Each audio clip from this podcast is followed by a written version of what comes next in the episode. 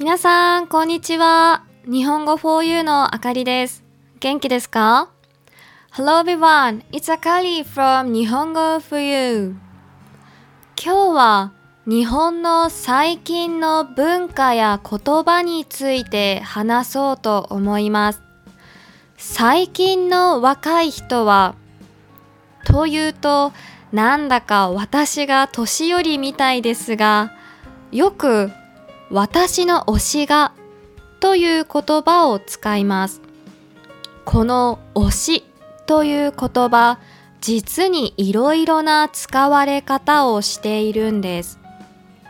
そもそも推すというのはいいと考えているものや人を他の人に勧めるという意味で使われていました。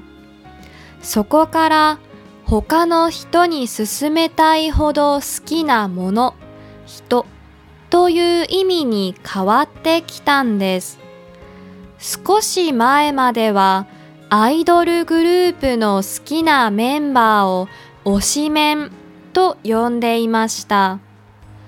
ただ、これが最近より広い意味で使われるようになったんです。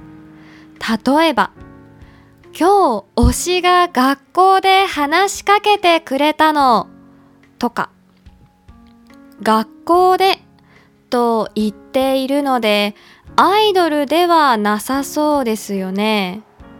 実は自分の気になる人、好きな人のことを推しと表現しているみたいなんです。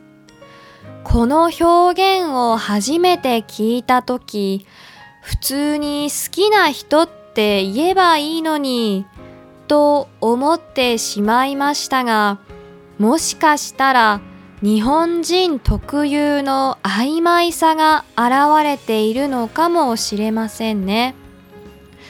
皆さんは推しがいますか？どんな人ですか？Latest culture trend and lingo in Japan. These days, young people. It sounds like I'm old when I say this, but they often use the phrase, my oshi is. This word oshi is used in quite a number of ways.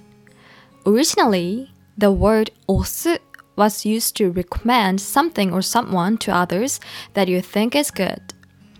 Then, gradually, the meaning changes to something or someone you like so much that you want to recommend it to others.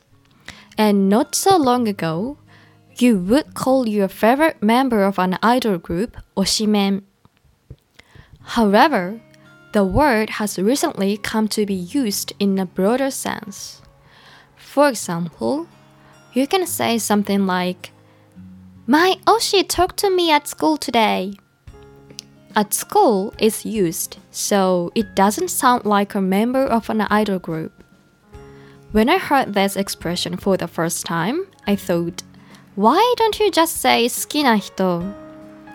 But maybe this way of speaking is indicative of the ambiguity unique to Japanese people.